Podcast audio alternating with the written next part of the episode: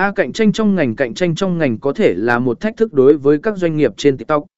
Chúng ta sẽ thảo luận về cách bạn có thể đối phó với sự cạnh tranh này bằng cách tạo nội dung sáng tạo, xác định điểm mạnh của bạn và tận dụng lợi thế độc đáo của mình.